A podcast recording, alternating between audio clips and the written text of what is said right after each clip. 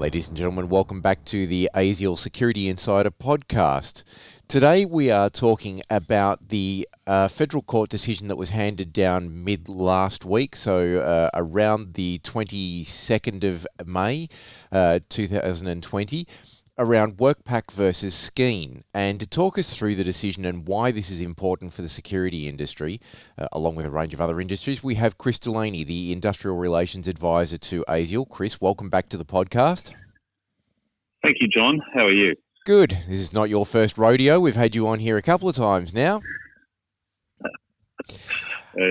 um, let's see how we go. That's all right. So, Chris, tell us a little bit about WorkPac versus Skene. Can you give us a bit of background on this decision and sort of help the listeners understand why this is important to the security industry? Okay. Uh, John, just, just as a matter of clarification, Skene was the original case back in 2018. And what followed last Thursday afternoon was a decision in Work Pac versus Rossato. Okay. Um, which is a, a, very similar case, and you'll see why as we sort of roll through it.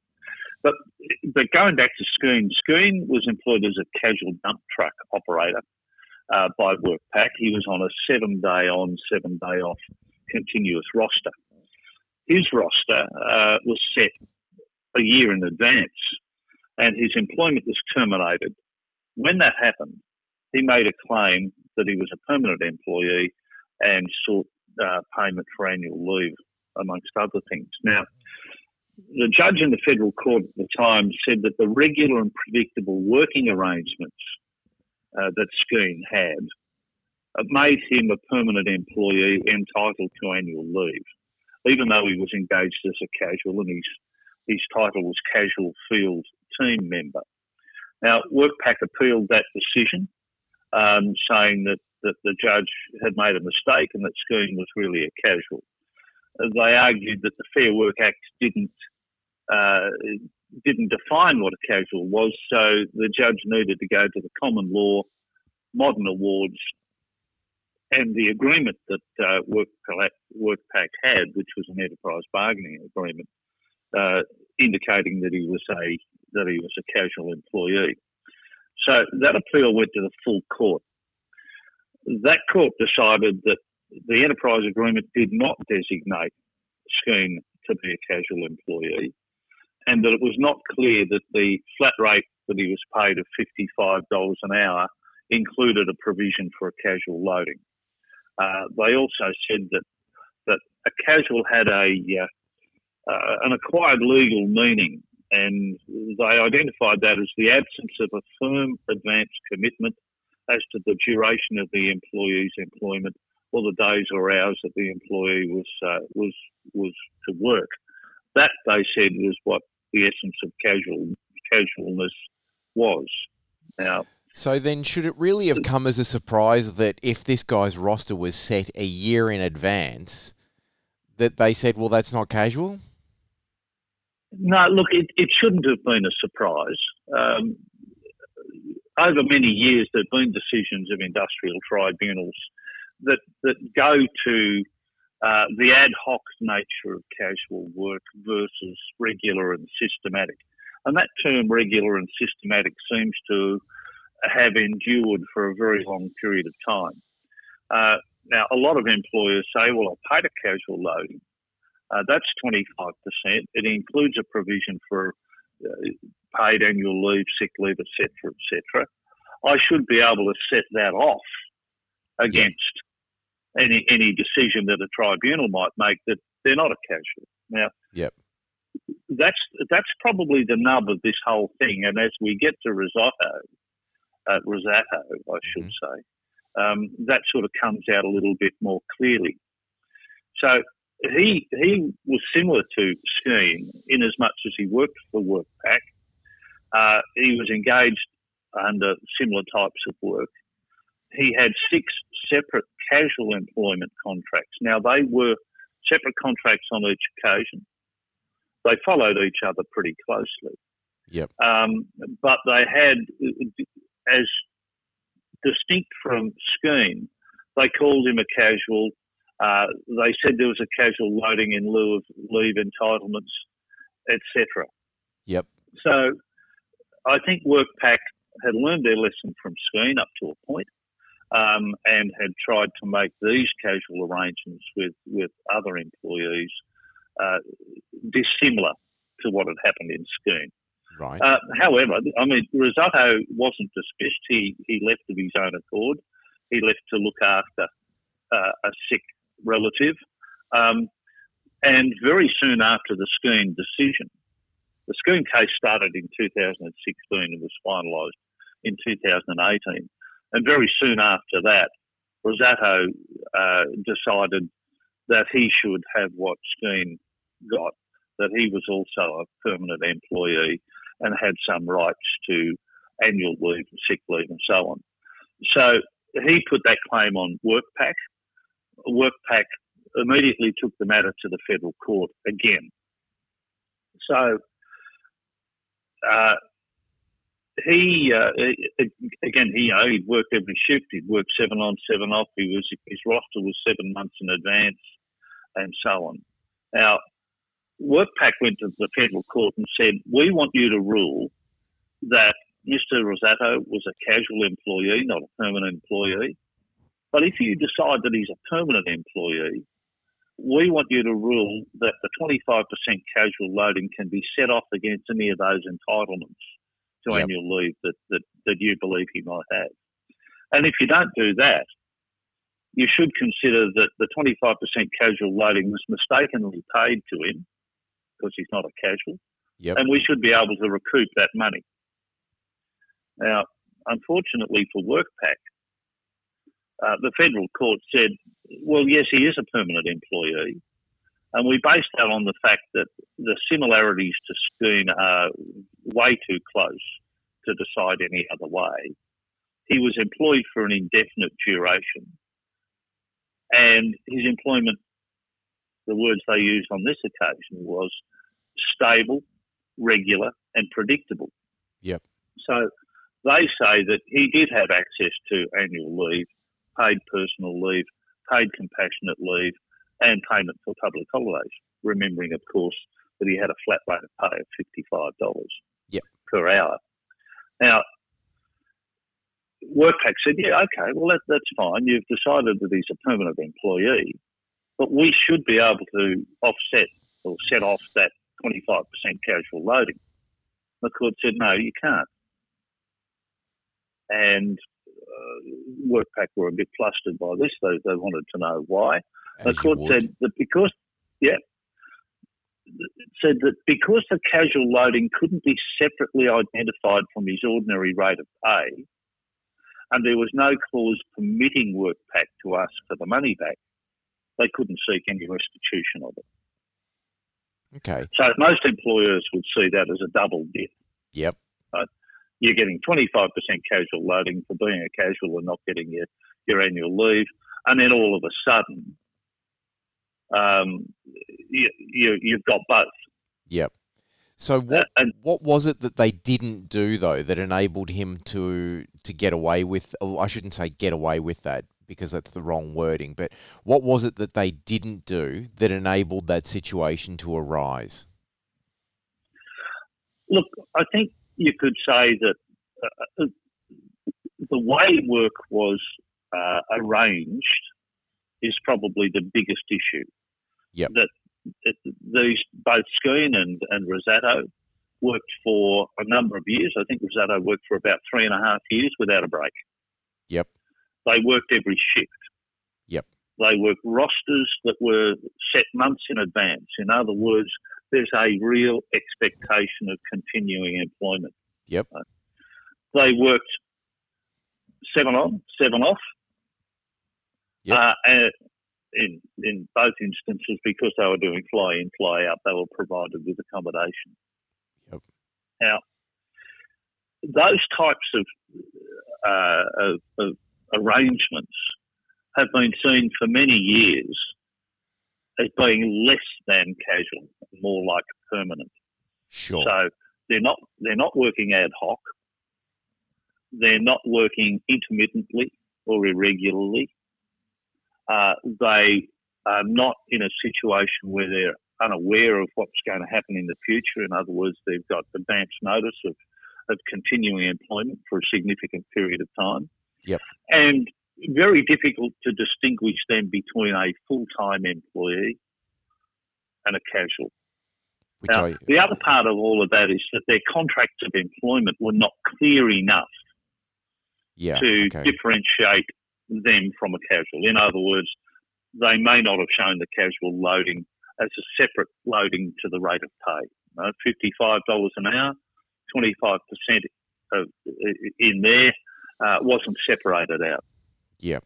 They may have been called a casual. Yeah. Yeah, go on. I was going to say, so for, for people in the security industry, there are obviously a lot of parallels here for some companies because, you know, Mm. a lot of smaller operators may have long term staff that have been working on a casual basis for a number of years, whether that be by the company's choice or by the employee's choice. Because, you know, let's face it, if you're an employee, sometimes it works better for you to have the freedom to be able to come and go as you please and have the 25% loading. It's not always just down to the company.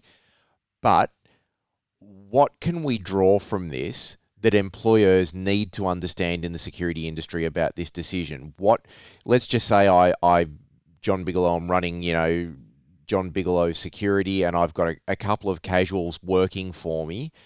What do I need to be doing differently that they clearly weren't doing in the case of uh, Skene and Rossato? Okay. The first thing that we should think about is whether the arrangement identifies them clearly as a casual versus a permanent. I mean by the way they work. So, the first thing I would do if I were an employer right now is review how I use casuals and have a look at the risk associated with that use. Are there enough similarities between Skene, Rossato, and what I'm doing that would indicate that this casual may very well be determined to be an, a a full-time or a permanent employee. So what's the risk? Okay. The second thing I would do is look at the roster cycles of casuals to ensure that they're not working regularly and systematically. Yep.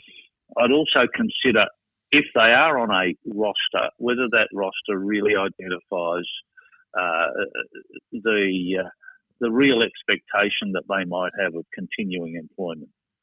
Now, uh, just as an aside, the, a lot of modern awards have in them a casualised, uh, a, a casual conversion clause, which means that after about 12 months of working regularly and systematically, the casual's got an opportunity to ask the employer to be uh, uh, to be a, a full-time or a part-time employee, depending on the number of hours that have been worked. So that that's available already. Yep. So that should be a, a, a key to uh, to looking at how casuals work. Yep.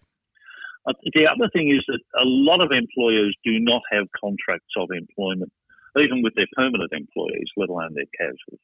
And I think it's really important because if it's not in writing, then the courts can't look at it and, and, and say, yes, well, everybody knew what was going on here. So the casual contract should ensure that it has a set off clause and a clause permitting, permitting the employer to reclaim the casual loading payments if indeed the relationship uh, becomes uh, determined to be a, uh, a permanent or a permanent part time. Yeah. Now, that might happen in a court, but uh, over time, sometimes uh, the, the arrangements we have people change because our clients' needs change and ours change and so on. So, what you started out wanting might be a little bit different later on. And do we need to clearly casual- identify? Does it does it need to be clearly identified in things like pay records that they're getting a twenty five percent loading on something like a pay slip, so the employee can see it, um, the employer can see it, and everyone else can see it. Uh, it, this casual loading should be separated on the pay slip. And even uh, if you can put a note on the pay slip to say what's in the casual loading, sick leave, annual leave, redundancy, etc., etc. So uh, the contract of employment, getting back to that briefly, um, should include uh, a provision that allows the casual to reject work. That's important. Right. Uh, the, the casual loading should be defined in the contract as well as on the pay slip. showing that it includes things like annual leave, personal leave, and any other form of paid leave available to the employee, with the exception of long service leave, because that's state based legislation and it's sacrosanct in that regard. Yep. Now, as as we said before, the pay slip should be uh, should be adjusted so it clearly identifies that the person is a casual and that they have a separate casual loading, and it should show what the loadings provisions are. Now, if you do all of that, doesn't mean the employee won't at some point in time be deemed to be a permanent employee, because that will be uh, predicated on how workers performed, you know, whether your rosters are in place and so on. So it still can happen, but it, it will go a long way towards fixing the double dip of the 25% loading and the accrual of sick and annual leave uh, for the casual. So they're, they're things that can be done immediately and should uh, and should be considered by employers. Yep. Uh, it's likely that the federal government will seek to vary the Fair Work Act to give a more um, a, a, clearer definition of what a casual is. Yep. Um, although that may take some time. Uh, the you know changes in legislation, particularly industrial relations legislation, are re- really very hotly debated. And right now, in the middle of this co- corona crisis issue, um, uh, uh, uh, you know, the casual situation is a very, very hot issue. And that's important because I guess if people are in a position in the security industry where they might be sitting there thinking, "Oh, hang on, this this sounds a lot like what we're doing," if the government's looking at maybe adjusting the legislation, is that sort of a, a sign to well, you know, don't panic just yet. This this may change slightly. I mean, the reality is, if I can ask you this question, and I understand that you're not a lawyer, so you can't provide legal advice, but this is more about the legislation. This legislation was set up initially to stop large employers, you know, with umpteen thousands upon thousands of people from basically abusing the system and saying, "Oh, we're not paying you leave and entitlements and all the rest of it because you're casual." You know, if if that's set up as a protection for workers, why would the government change it? I guess I, am not sure I agree with your premise that it was set up for that purpose. Okay, um, sure. The the the, uh, the, legislation that's currently in play um, is the Fair Work Act 2009. Yep. Um, it it followed uh, work choices, which was largely seen by the labour movement in particular as being a little bit pro-employer and, and not so much uh, assistance for employees. Yep. And work choices brought down a government, as we as we both know. Yep. But I don't know that you could draw that bow towards you know casual employment and uh, and the uh, the employers um, uh, not treating casuals the right way. Casual the idea of a casual has been around for many, many, many years, well before yep. the Fair Work Act, well before work choices and so on. And it's always been uh, predicated on how work is performed and those things that we mentioned before, you know, the ad hoc nature of work, the unpredictability of it, and so on. All yep. of those things were, were what made a casual a casual. Yep. Um, over the years, um, there may have been employers who and employees who decided that they didn't want uh, permanent employees because it was too uh, too hard to get rid of them.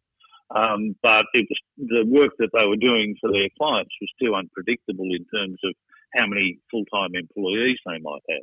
Yep. But all you've got to do is take take something like the Commonwealth Games in the security industry, sure. and for two weeks, somebody they needed uh, four and a half thousand employees. Well, you, you don't have four and a half thousand uh, employees in your back pocket just to pull out whenever you feel like it. So there okay. would have been a lot of casuals working in that type of environment. But that's very subcontracted. that, That's very different though to having someone working for you on regular and predictable hours for a period of years.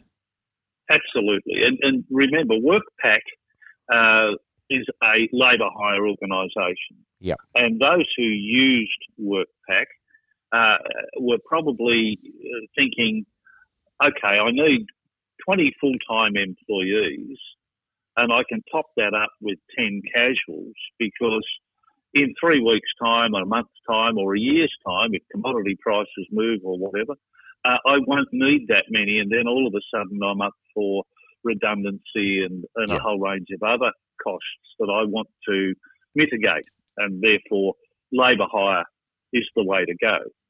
So, usually in those types of arrangements, you've got a core group of full time employees and a, and a group of casual employees that can be drawn upon from time to time. Now, if you're working for WorkPac, WorkPac might say, well, I've got a dozen clients. You might work for one client for a year, um, and I might be able to give you another client for six months.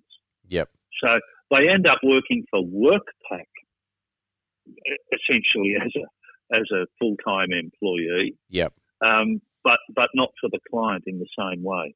And I guess that's there's what, a bit of a bit of that in the security industry. Yeah, I was going to say I guess that's important to the security industry because I might have 30 clients. You know, it might be ABC Tools and, you know, such and such shopping center and all the rest of it.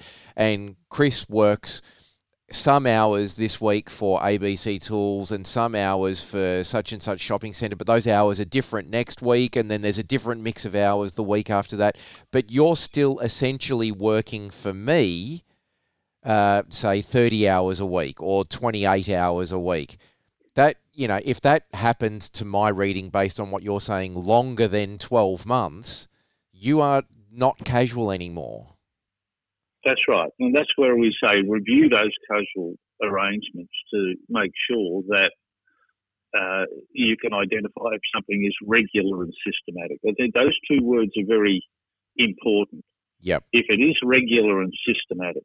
Yep. And there have been decisions in the past in other environments where they've said, look, if you've got a roster, that's an indicator that uh, you've got predictable hours and a reasonable expectation that things are going to continue.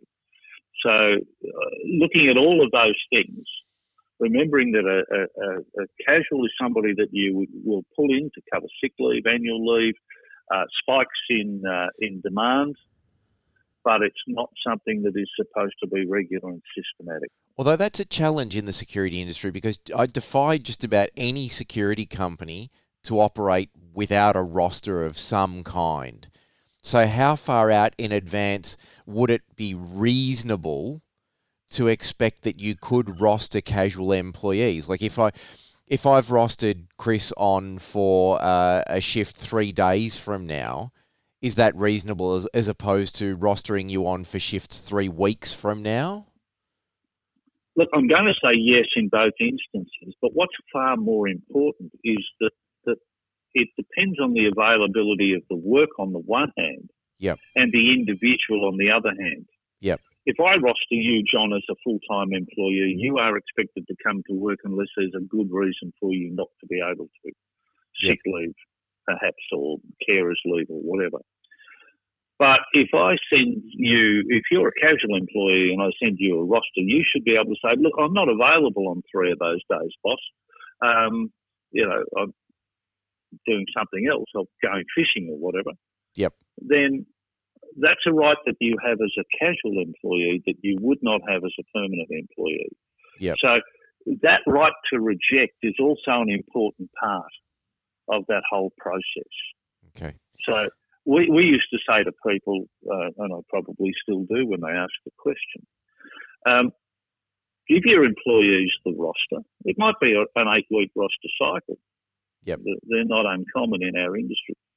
Give the casual employee that roster and say, are you available to do all or part of this roster? And let me know of your availability for, for those those bits. Yep. Now, as an employer, I might say, I don't want to fiddle around with all of that, with him being in three days this week and two days the other. Uh, I'd rather have somebody who work all the way through. That, that's your right as well. So you've both got a right to accept and reject work. Yep. And to offer work when it's available. And they, they are also key parts of the casual arrangement. But I guess just understand that if you're an employer and you want someone who can work the whole way through the roster without quibbling, that's not a casual.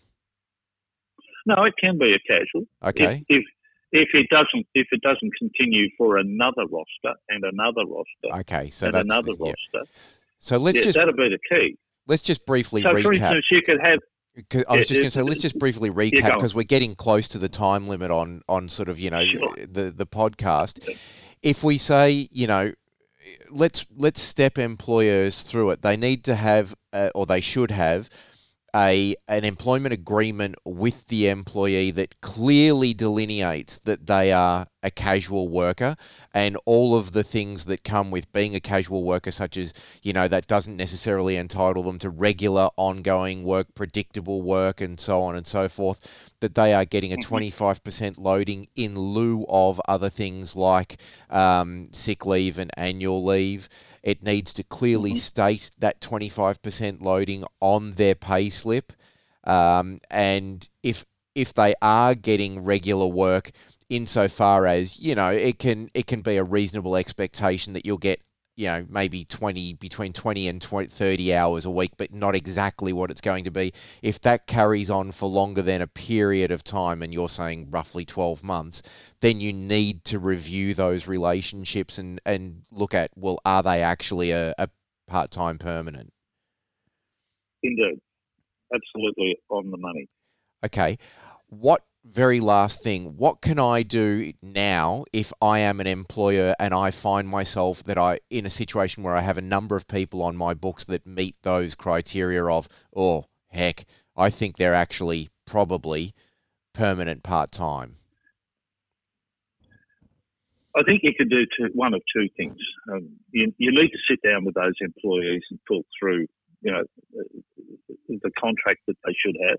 I suspect that most people don't have a contract of employment what their expectations are. If you're going to offer them permanent or permanent part time employment based on this and they don't want it, they should be able to reject it in writing with the clear understanding that they are well informed about what they're going to miss out on. So you need to have written to them and say, look, this is this is what you get now. This is what I'm offering you for the future. Um, you know, it, it will it won't include a 25% loading, but it will include the accrual of sick and annual leave and, and all the other bibs and bobs, and allow the employee the right to accept it or reject it in writing in an informed way. And then you will have some protection at least if it's argued at some point down the track that they should have been a permanent employee. okay and if people want You can't, I was going to say, if people want more information around this or want to know how to get in contact with you, how do they go about doing that? Obviously, if they're ASIAL members, they'll know where you are, but Sure. Well, ASIAL members uh, have access to me uh, for over the phone advice uh, at or uh, through ir at asial.com.au. Um, if you're not an ASIAL member and you're in the security industry, I'd encourage you to join ASIAL.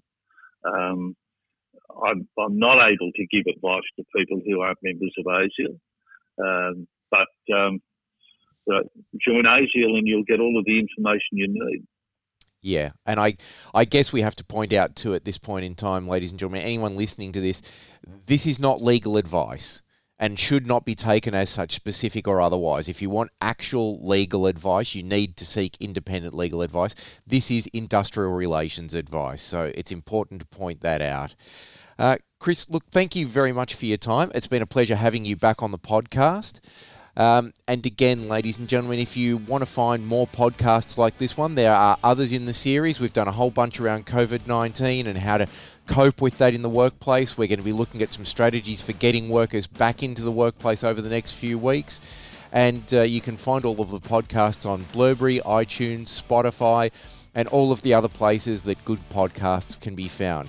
Thank you once again, and we look forward to catching up with you next time. Thanks, John. Thanks, Chris.